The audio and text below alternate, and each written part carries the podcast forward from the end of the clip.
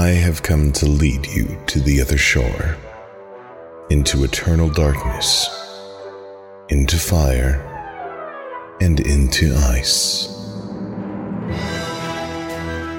Welcome to St. Paxton, a narrative real play podcast created by friends to explore humanity and endure horror. A world where you can try anything. Hey everyone, welcome back to St. Paxton. I am your game master, Veronica. I'm Stacy and I play Bellamy. I'm Michael, and I don't know if I'm still playing Todd B. I'm Steph, and I'm playing Clara. And my name is Fred, and I play Edward.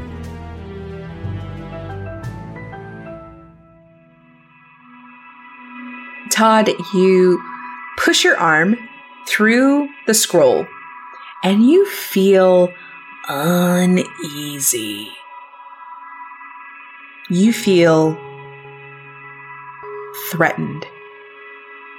And you all watch as Todd pushes his arm through the scroll and pulls it back. But instead of an arm, you see this cone of darkness. And you all feel as though you're being hunted. You all feel like prey. Todd, you wave your arm around because it's closest, obviously, to you. But as you wave it around, you spread this feeling of terror and nightmare to everything and everyone in the room. And you all hear the creakiness of the house. It's almost as though there is some kind of belly under the house that's now grumbling and heaving, and you hear all of the beams creak as the house begins to collapse on you. I would like to try to run outside. You said it's like a darkness around his arm? Yeah, if you can imagine what it would be like if someone had a cone of white burning light on the end of their arm, it's like the opposite of that. It's a dark, sucking horror. And does it follow him as he runs out? There's no following, it is a part of him. As he runs out, Todd, you get to the foyer. What do you do? The house is crumbling around you. I will dart for the front door. As you dart for the front door, you see this huge I beam as it plummets in front of you. You don't have to open the door because the door no longer exists. It has been shattered into a million pieces. And outside, it is pure white snow, only lit by lamps. Do you run out to it? Yes, I will throw myself onto the snow. As you throw yourself onto the snow, the snow starts somehow gathering and compacting around you as the snow makes a tomb of sorts around you. And then you feel this stabbing from below, this feeling like something is trying to get you. You can feel your clothes, the robes that you're in, as they're being shredded apart.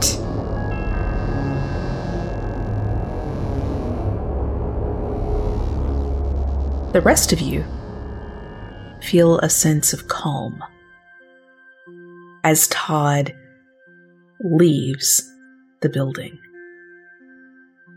Is the house still collapsing around us? No, it doesn't seem like it ever really was. We we have to go after him, right? We can't just stay here. Absolutely. What, what's that on his arm? We need to help him.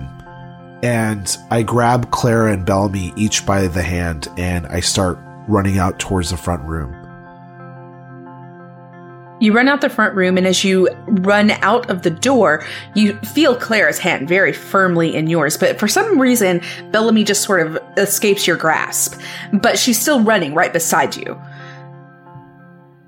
But the closer you get to Todd, you feel that terror again, that horrific sensation of someone coming at you and you look up and you see that the moon is getting closer to you as though it is prepared to press into your very body and crush you out of existence. No longer your luminous friend, but your silent glowing killer. And you fall, each of you, onto your backside and you start doing this like crab walk rush away from the moon Todd, where are you? What's going on? Todd, you start to open your mouth. You can hear your friends, but you can't make anything come out. It's the worst feeling, like being in a nightmare where you need to scream, but nothing can come out. I want to try to turn invisible and see if that affects the feeling. Like maybe if it can't see me, it can't affect me. So I'll kind of close my eyes and put my hand on the symbol on my cheek, like I did last time, and concentrate and see if I can turn invisible. Edward, you watch as Clara puts her hand on her cheek and just sort of releases herself from the reality that you're in currently. And you, like, you know, when you see someone just visibly relax, that's kind of what you see. And then she disappears.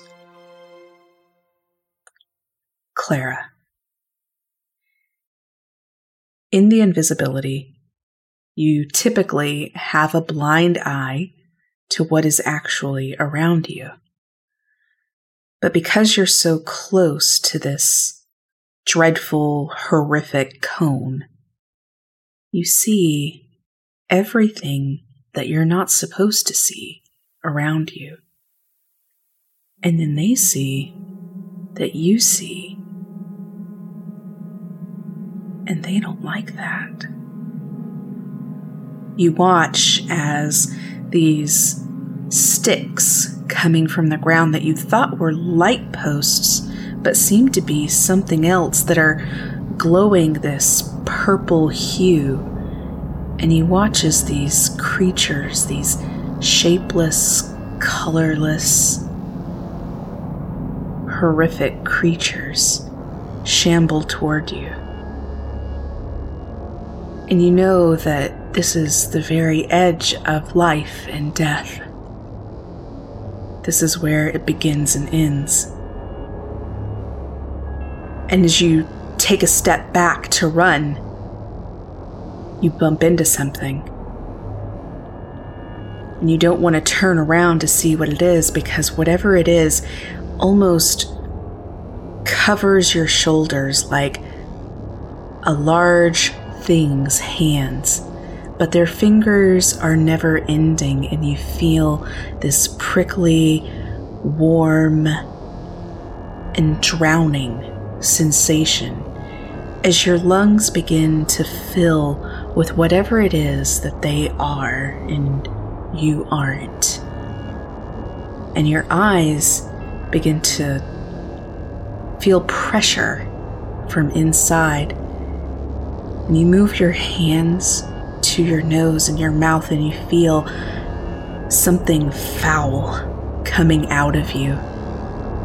And you watch as one of your eyes shoots from your body, and the pain is so searing and terrible that you you fade. Something happens and you you can't be in all places at one time. And Edward Bellamy, you watch as she blinks in front of you. And you see Clara with blood streaming down the right side of her face, and this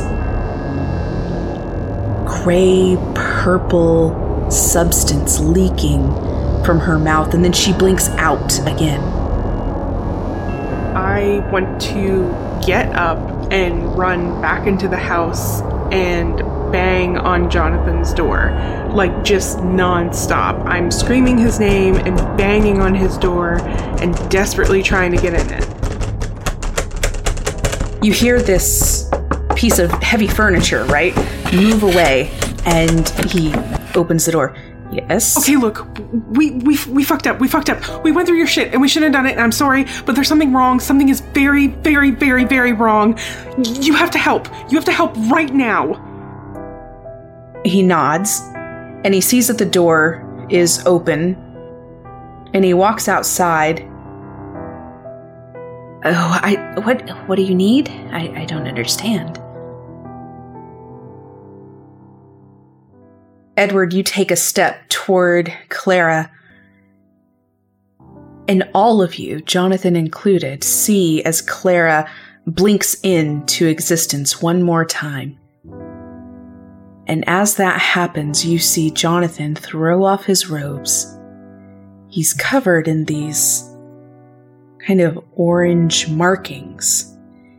And he slams a hand onto the snowy ground, and it all just sort of melts around him. Not just the snow, everything melts. And this ring forms around Clara. And then she's there. Nothing oozing, but her eye still missing. Todd, you feel this heat come from somewhere. You don't know, you can't see, you can't speak. But then the snow is just melted all around you. But you've still got this cone of horror instead of a left arm. What did you do? I don't know. I just reached through a scroll. Clara, you collapse. I burst into action and I will catch her. As I lower her and myself to the ground, I'm going to grab my amulet with my left hand and I'm going to place my right hand over her face and I'm going to try to channel the energy of my amulet and myself and see if I can use my healing powers on her. High or low? Let's go high. Okay. 58. You are able to go to a place inside of yourself that is outside of friendship, outside of love, outside of almost the human connection that you feel to other humans. You give it everything that you've got, but you are still weak. You still haven't regained full strength. And you watch as Clara's one remaining eye just sort of flits in the back of her head. And you know that you can't regrow another eye, but you can at least help with some of the damage. And you, you're able to cover all of the the tearing and the bleeding. And most importantly, the shearing pain.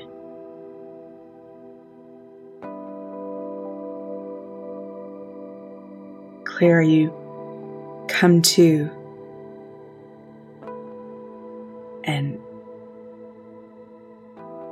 something's weird.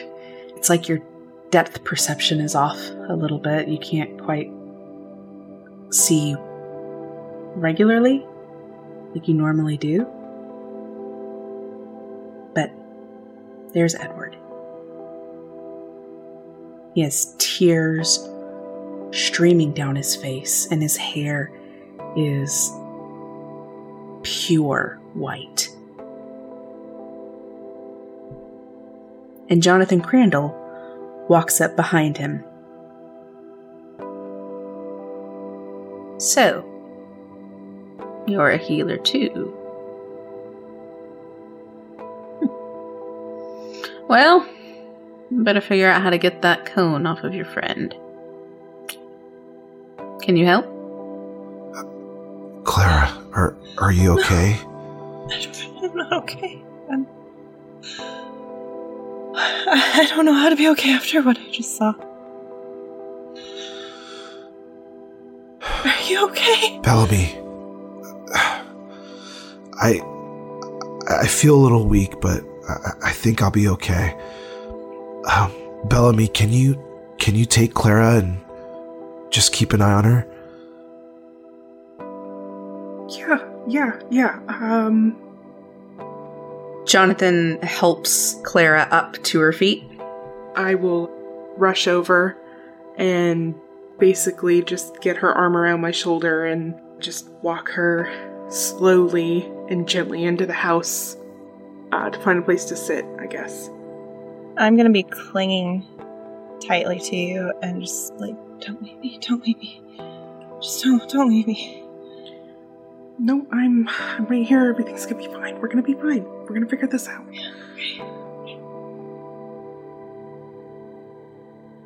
I start to get up and I falter a little, and then I catch myself. I definitely feel weak, and it's probably visibly so with my hair turning white. And then I look at Jonathan and I'm like, okay, what do you need me to do? Well, what? Uh, which spell? S- spell. Where was it? Oh, uh, it. they were looking at a scroll. It, it was in your locked desk, um, in the study. There was a wax seal on it, and Oh, a sanctuary spell. Yes, yes, a sanctuary spell. Well, when properly cast, it allows you to be safe from all harm. But, of course, improperly used, it's, uh, well. I've never improperly used it, but I imagine it's terrible. Do, do you not know how to use magic? uh, uh, look, uh, I I found this. I was given this amulet, and I I don't know. He takes the amulet in his hand. This amulet? I know this amulet. I can help you. okay.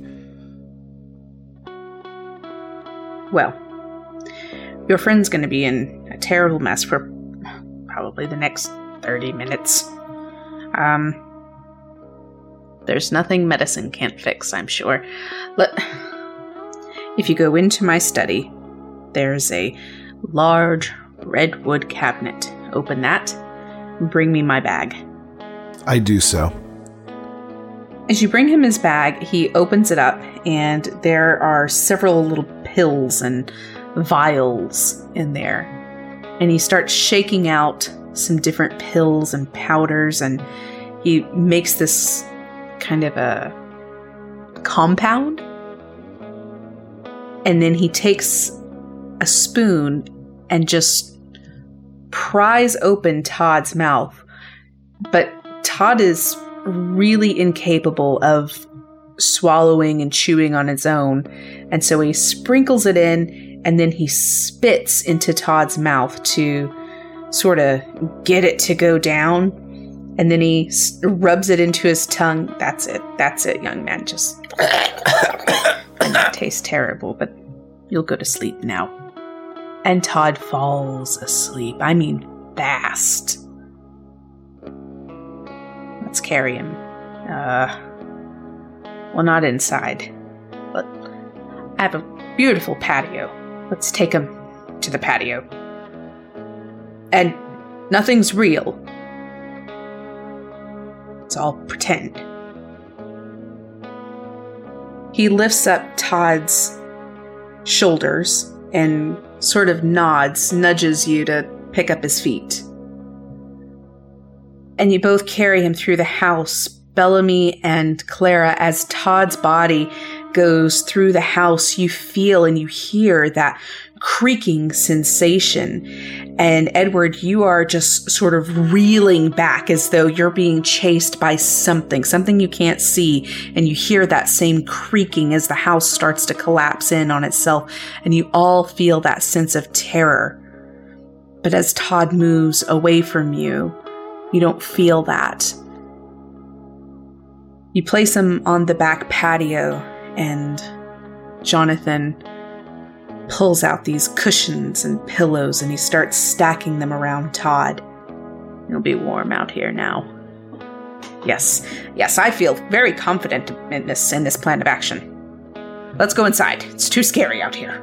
Jonathan, what was that thing on his arm? Jonathan takes you into his study. You should all know that you shouldn't play with magic. Magic is for skilled individuals. It, it, it takes decades of work and time to, to hone one's magical abilities. You can't just read books and cast. You can't just open scrolls and. I don't even know what you did to make that happen. I should hope that you're all more careful with magic. And that you don't use it inappropriately. Ever again this scroll. I, I, I just wrote it. it i just wrote it out of a spell book it took me two weeks to make that scroll. I i've had a feeling that something terrible is going to happen. I'm feeling things that i haven't felt in a very long time like something something's near, something's lurking, like something is just outside of my vision. I felt it once before. And so I started creating these scrolls. you know, sort of a backup plan in case I lost my spell book. But, no.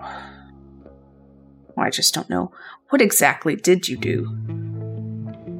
We must make sure this never happens again.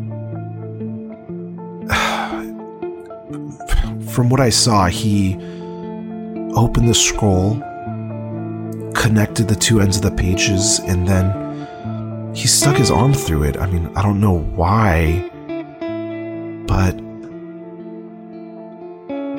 Todd's always been very curious like that. Ah. Yes, well. When magic is bound in a scroll, it's as compressed as it can be. In a book, it lies on the page like like power tucked away in bed, but in a scroll, a scroll, it's bent and manipulated into its smallest, most compact form. You have to be careful. That's why they're always sealed. You can't just leave them lying about, rolling around, doing what you will with them.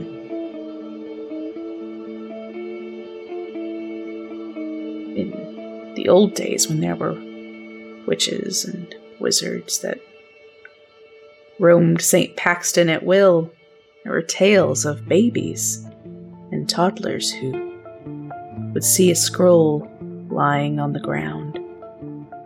And they would lay there, looking through it. And they would get lost. And they'd stop breathing, as though the magic just sucked the life right out of them. It was terrible. It sounds horrible. Well, we kept our magic in our scrolls, and better places after that. Anyways, uh, the, sh- the the sanctuary will keep you safe for about 30 minutes and then loses its effectiveness. I would assume that if it's used improperly, that it's not sanctuary. It would have to be the exact opposite of sanctuary that you receive, and it would probably be just the same amount of time, but maybe it's half as long or twice as long. I can't know. Oh, I've never met anyone that could screw up a sanctuary spell. Jonathan, before today, I had no idea magic was real. And now we've seen horrific things, and you speak of something lurking in your peripherals. Can you teach me what you did with that compound? You, you said I was a healer. Can I do what you do? Maybe one day. It takes years. Years, decades. So much time. If you'll give it the time, of course. Time is all I have to give. I, I feel like I've been on this island forever. And really no time at all. But if if I'm to protect my friends and if there's something out there that's trying to kill us, I need to get stronger. Then I can help you.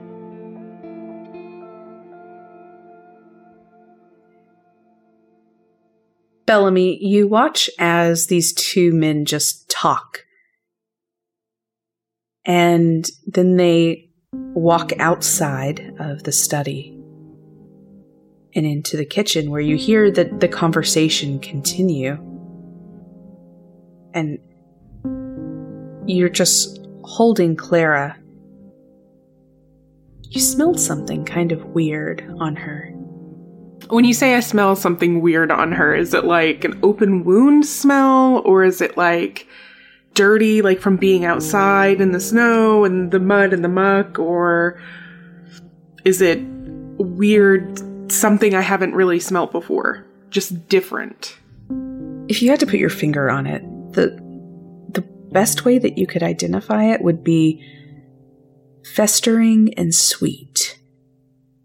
I'd like to pull her away from me and like and like kind of push her back into the couch.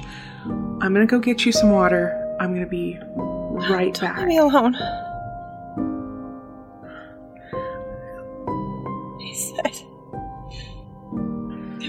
Was so.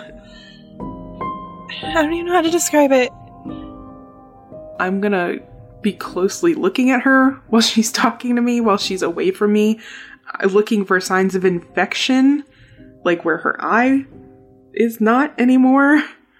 Um, or like, I guess that's all I'm looking for, because festering makes me think there's a wound somewhere that maybe was missed, um, or is still like an issue. Yeah, no, you don't see anything like that. as I'm looking at her and I don't see anything to me that makes sense that it would be an open wound or anything, I just. Okay, yeah, you're right. No, uh, let's just. I'll, I'll just stay here and I'll settle back into the couch with her and we can just like not talk, quietly talk, cry together, whatever. Like, it's just, I'm not going to worry about it right now. Maybe it's just a lingering smell from what just happened to her. So, focus on her recovery.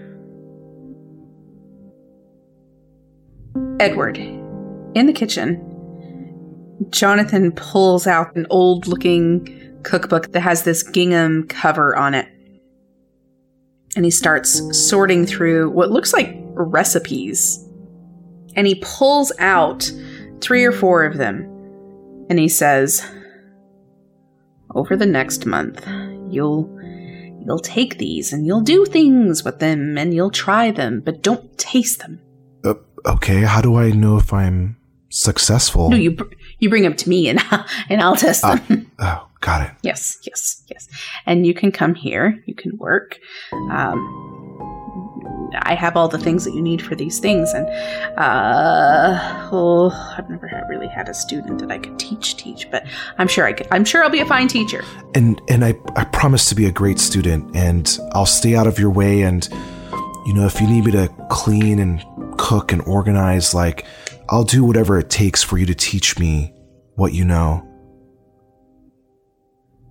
Of course. Well, as I said, it takes years of disciplined practice. I mean, this is no small undertaking. You- you- You're, you're asking me for no less than six days each week. This is a full time dedication. Absolutely. I understand. And if what you said is true and there is something out there, you're going to need help. And I just want to be able to protect my friends.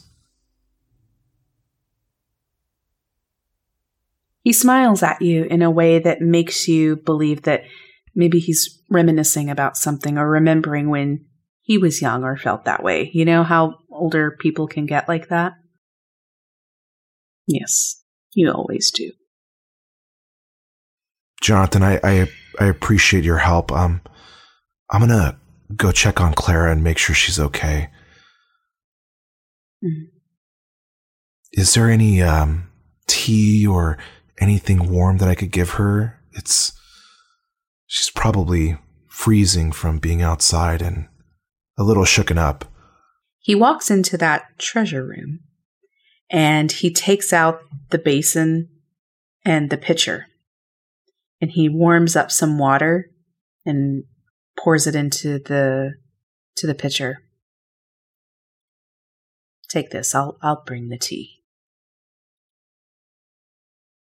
Is he handing me the basin and the pitcher or just the pitcher? Basin and pitcher. Okay. So like I guess to have an understanding to use to like clean her up or something like that. Yeah. Got it. Got Mhm. it.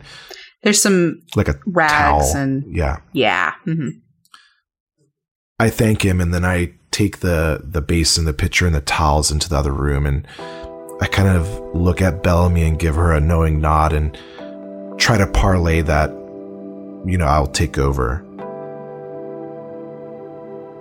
You smell that same festering sweet smell as you get closer to Clara. So, uh, how are you holding up? Not, so good. But Alice and I, and saw death or something. I don't know. Not good. Not good. In summary, not good.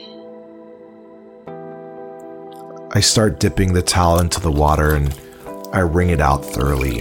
And then I just kind of start patting her face around the eye and just making sure I'm getting anything that's there. And I'm like, So, what did you see? What did you do? What happened? I, don't even know how to describe it. It was like, like, like As she starts trying to think about what it was, you see her body tremble and shake. And then she just sort of passes out. But as she's passing out and sort of falling down, her head is just banging against whatever is near, whether that's a piece of furniture, the wall, the floor. She's convulsing. I immediately take the towel that is wrung out and kind of rolled up, shove it in her mouth, and then I'll kind of grab her and put her on her side on the ground. And I just try to kind of hold her and try to reduce the amount of damage she's doing to herself as she's going through these convulsions. About a full minute passes, And then she just is there looking forward, terrified. Clara, when you try to think about what happened, you can remember glimpses, flashes of what's happened. But when you think about it and when you dwell on it, it is too much for you to take in. And you take one hit to your stability, in addition to the two stability points that you lost during the moment where you were invisible. I'm sorry. I shouldn't have asked you. Um, why don't you just get some rest and I um, want to sleep. I don't want to. I, I, I don't want to risk dreaming or thinking about. Uh, Okay. Okay. Hey.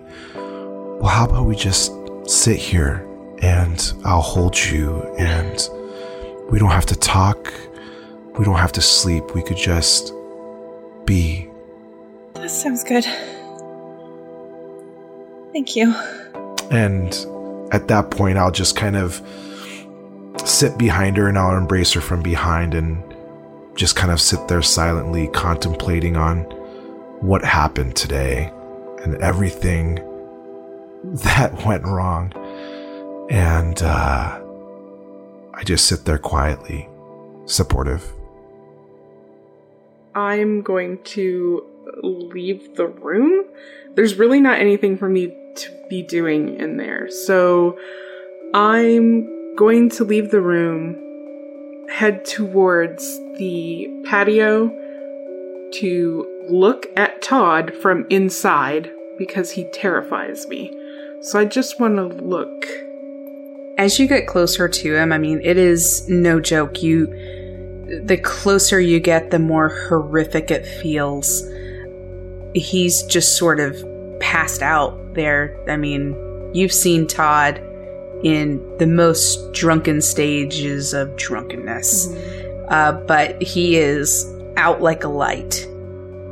Feel bad that he doesn't have a blanket, but I know I can't go out there and help him. So I see Todd. I start to feel this fear. Even though it's cold out there, he needs a blanket, he's by himself, he's gonna be freaking out when he wakes up. I take another step forward and it's too much, and I take two steps back. And I just. I'm sorry, Todd. I. I don't know what to do for you. Or Clara, or Edward. I am gonna go back to the study. Is the book still in there? It is.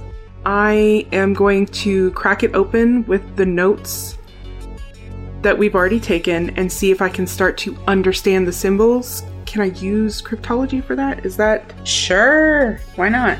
Yeah, so I'm gonna see if I can start to decipher the code or the symbols and start to understand that language a little bit better.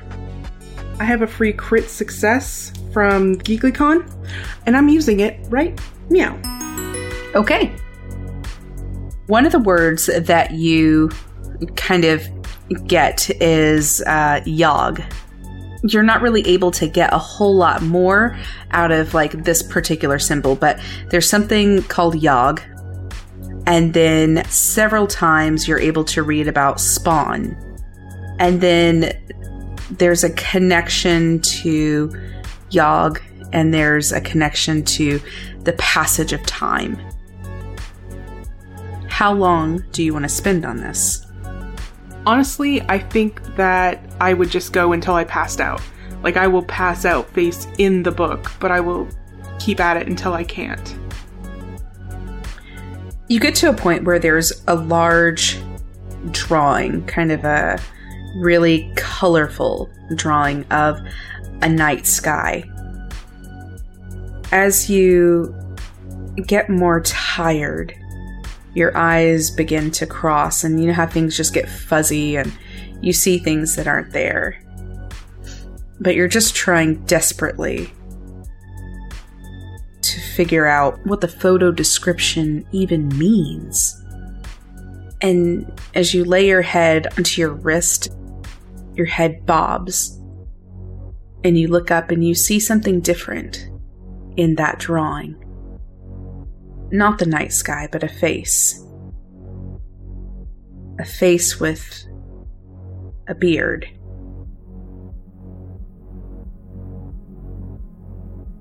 And you close your eyes again and you take a really long pause as you fall asleep and you wake yourself up and jolt and you see something else in the sky.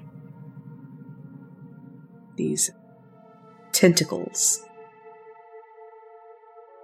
And you nod off again. And then you just see a man. A very plain man. His silhouette is so familiar to you. Like maybe you've only seen the silhouette before. And you're so tired.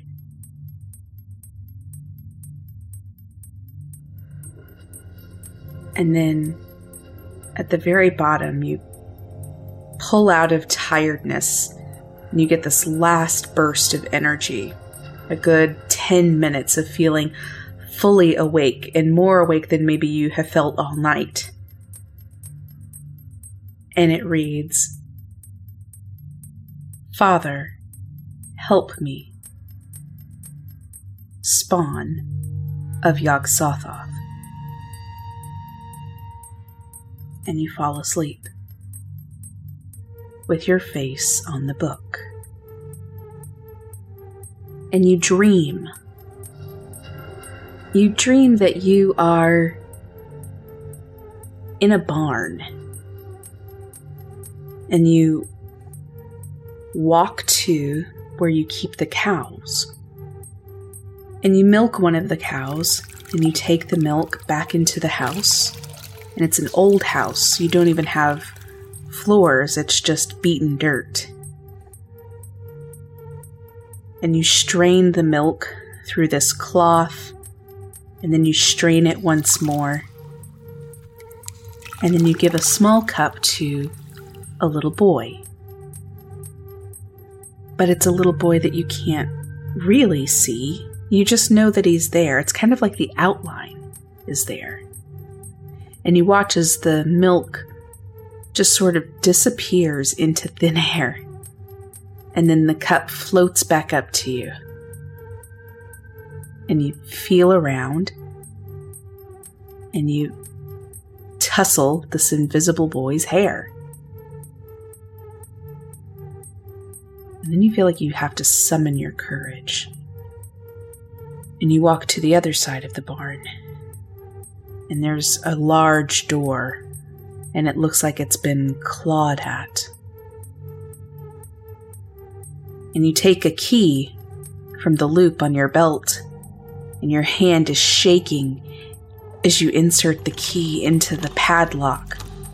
You unlock it, and then you take the next key to get the next padlock, and it clicks. And every time these padlocks click, you hear movement inside of the barn. And something behind you snaps. And you turn around really quickly. And for a moment, you see the invisible boy. And he's so cute and so perfect.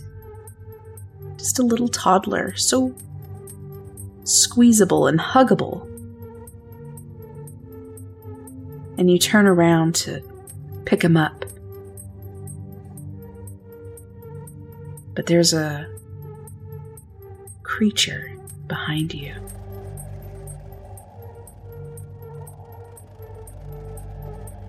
And you turn around and you look at the barn door, and the barn door gets bigger and more splintered. And the sky seems to be falling in little chunks. And you hear someone's voice, a, a very familiar voice, calling out to you Lavinia! Lavinia! And you want to yell, I'm right here. But you're in a dream and you can't yell. And you get frustrated and you try to yell again, but nothing comes out. Or you're you're giving as much power as you possibly can. But the sound that comes out is so small and nothing.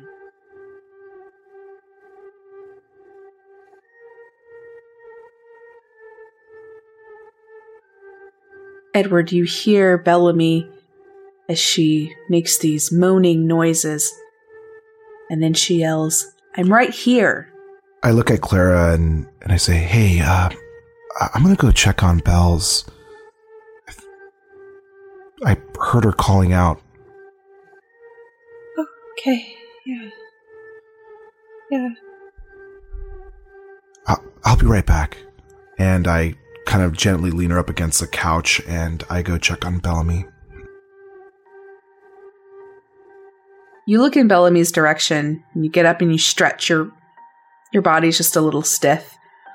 And you notice that her face is not just lying on the book. You kind of thought that's what it would be, just looking from the back, but the book is folded over her head. And she's just sort of stuck in there. And it doesn't look like there's a head between page 50 and page 51. It looks like it's just closed. And you hear her yelling, I'm in here. So, to understand correctly, the two open ends of the book is wrapped around the top of her head. Is there a place for me to place my hands to open the book? Yeah, so you don't see her head at all. It's almost as though there is no head, and where there should be a head, there's just a closed book. Oh, so it's like a flat closed book. Yeah, it's as if she was reading it, and then someone just closed the book right on top of her head, and her head disappeared. At first, I will gently shake Bellamy and I'll be like, Bellamy? Bellamy. Inside of your dream, you feel the earth moving around you and this creature being slammed up against the barn door. And you feel everything just jostle around the stars, the moon, the trees, the house, the whole island. Edward. Nothing happens. I grab my amulet just for, I guess, courage and support, and I grab the back of the book with my right hand and I open it from the left hand side to the right, trying to reveal her head that has to be inside this book. Do you lift the back cover? Do you lift the back cover plus 10% of the pages, 50%? 50%. 100%? 50%. 50%. Yes. Okay. Nothing's there. The book is just open. And Bellamy lies headless before you. No blood. Is her neck connected to the book, though? Yeah, her neck is just laying in there. Like, kind of like next to the book? Like, the book is like Yeah. right up against it or something like that? Uh huh. Yeah, absolutely. Oh, God. So you've opened the book about halfway through, so right where you would assume the middle of the book is. And you see that there's just Bellamy's neck and then a book. There's no blood, there's nothing. The pages are still the exact same. One of the pages even flips over from the fan overhead. Ice. Uh, Jonathan!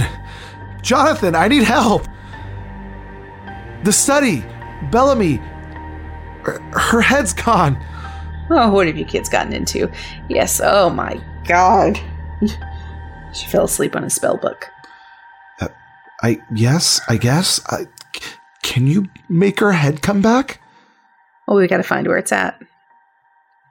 And he closes the book, opens the back cover, and just sort of takes his thumb and flips through all of the pages really quickly. Bellamy. You feel this story sort of happen in rapid motion, where you fall in love with Jonathan Crandall, Dr. Jonathan Crandall, and he's the most wonderful person you've ever met in your life. He's so kind and he's so funny, and he wants to be with you. And then the next thing you know, you're kissing and hugging. And eventually, one day, you sneak away and you get married in secret. And you consummate this marriage, but then your father locks you away.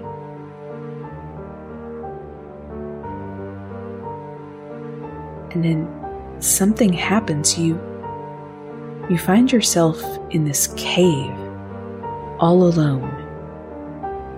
And your father is outside and he's performing a ritual and he won't let you out. There's a large stone in front of the cave. And you can only see this tiny, tiny little hole at the back, and you can hear the ocean as it starts lapping against the back of the cave, and water begins to fill your space. And you start pushing the sand towards the back to try and cover up this hole. But then all of a sudden, you're just floating in this tomb of water, and you feel something slide in with you. And your memory goes totally blank after that.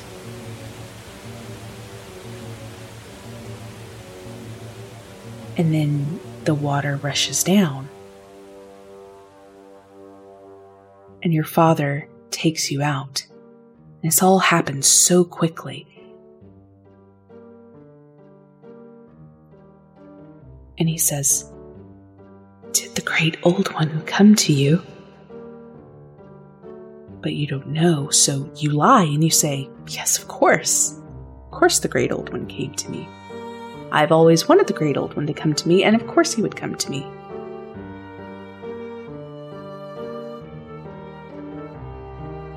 But you know that that's not really true. Over the course of several days, you remember something happening. You fight and you struggle. Nothing happens.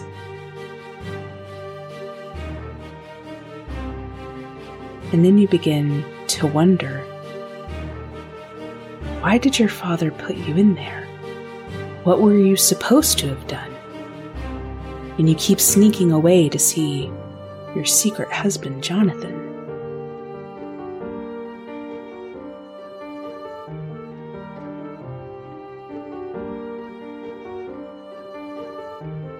Eventually, you become pregnant with Jonathan's baby. But you also continue to perform the rituals with your father. He never locks you up in, in the cave anymore. But you continue to do the blood rites and you continue your secret worship of the great old one, of Yog-Sothoth. Knowing that one day your father may be the keeper of time. And you, you may be the mistress of time for all of time. The only true currency, time. And you'll have all the time in the world to be with Jonathan and your new baby.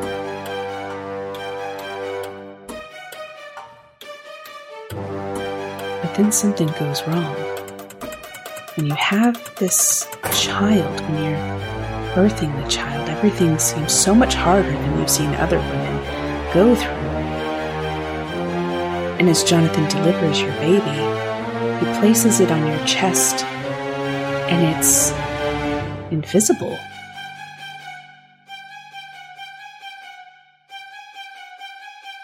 But then you feel this other sensation as though something else is pulling itself out of you. and you feel tentacles as they wrap around your legs and your knees, and whatever it is pulls itself out of you.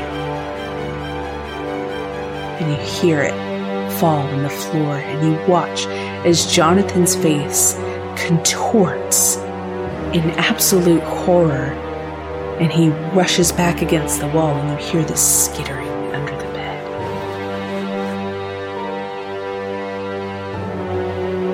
And there you are, Jonathan cowering in fear in the corner, an invisible baby at your breast, and a skittering monster under the bed.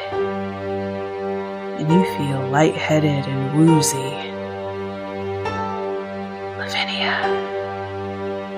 It says from under the bed. And then you watch as this skittering thing crawls over to Jonathan and attaches himself to his face.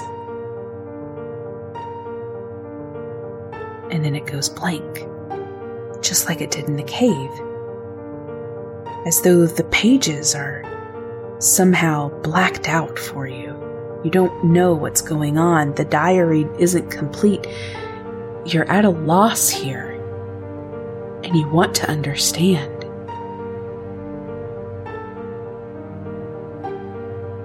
The last thing you remember is walking to the barn, holding the hand of the invisible boy, and carrying a large bucket of meat. You open the door and you see a small man, not a boy, a man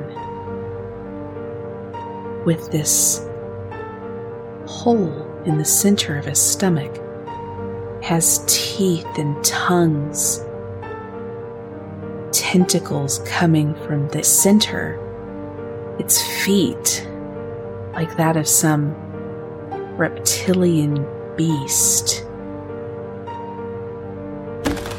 And you throw the bucket at it in fear. It snarls at you, but it takes the meat and begins crunching it, bones and gristle and all. And you close the door to hide the monster. Your monstrous son. And you make a deal with the Blood Witches. They'll find out what went wrong, what happened. Why are both of your spawn so completely different from every other baby. And they perform their rituals around you. And then Agnes says to you, Did you make a sacrifice? During the pregnancy, did you make a sacrifice? And you just nod your head. There's your problem. You can't make a sacrifice when you're carrying a life. The Great Old One will take over. The Great Old One will have its prize.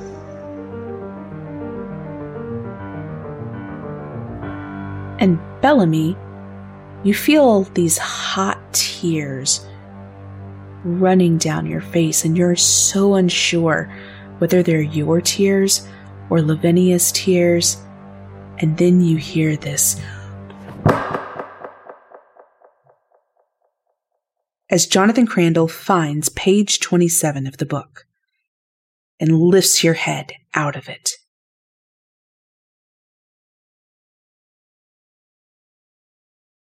And that's where we're going to call it. Oh my god. Wow. Holy shit. I want to do a take Yeah, let's do that. right now. Yeah, let's right now. I'm I stream. fucking ready. this last episode, uh, last two episodes, a round of applause. Like I want to do a standing ovation right now. My child is downstairs sleeping, and I don't want to make too much noise. But holy fucking shit! Like I have goosebumps right now. Like I want to ask so many questions. I have so many, so many questions. Well, I have one question. Did you all have a good time? Yeah. Oh, yes. absolutely. Yeah. I mean, I'm afraid for all Oh, our yeah. lives, but Yeah, this yeah, was yeah. amazing. 100%. I feel like I'll be all right. Oh my god. All right, Mike. Only a little Horror cold. appendage. Horror appendage. Uh, well, we're gonna go take a knee. And uh, if you want to hear our conversations about this episode, some of the behind the scenes, the what the fucks, the who done it, why they do it, support us on Patreon. Bye. Bye. This episode was edited by Rob Anderson, the musician who made The Lounge, our opening and closing theme. Find him on Twitter at potentially Rob. This episode was produced by Hiroshi, and you can find him at maybe Hiroshi.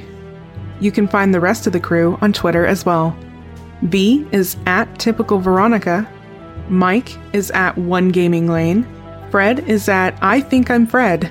Steph is at Starlit Firefly and you can find me at Definitely Stacy. As always, you can follow the show at CAF Podcast and find a permanent link to the Discord in our bio. Want to take a look at the clues, information, or photos the cast stumbled upon during recording? Head on over to our website at www.cafpodcast.com and click on the link labeled The Show at the top of the screen. If you want to help support the show, please share us with your friends on your preferred social media and leave us a five-star review on iTunes. You can also back us on Patreon by going to www.patreon.com slash cafpodcast. If you enjoyed this podcast, you should check out some of the other Geekly Inc shows, such as Random Encounters, Sayer, or You're a Wizard, Harry. Well, that was certainly an episode, and hopefully you enjoyed it as much as I did bringing it all together. To say CAF is a labor of love from all involved is, well, an understatement. We put a lot of time and effort into making the show what it is, and we appreciate everyone who has listened, shared, and commented on our passion project. And special thanks are due to the incredible people who have supported us on Patreon, like Glenn Stasis. The support from Patreon helps us out in so many ways and helps us focus on making great content for you. So, thank you. And we look forward to bringing you more and more episodes and hopefully a little bit of terror along the way.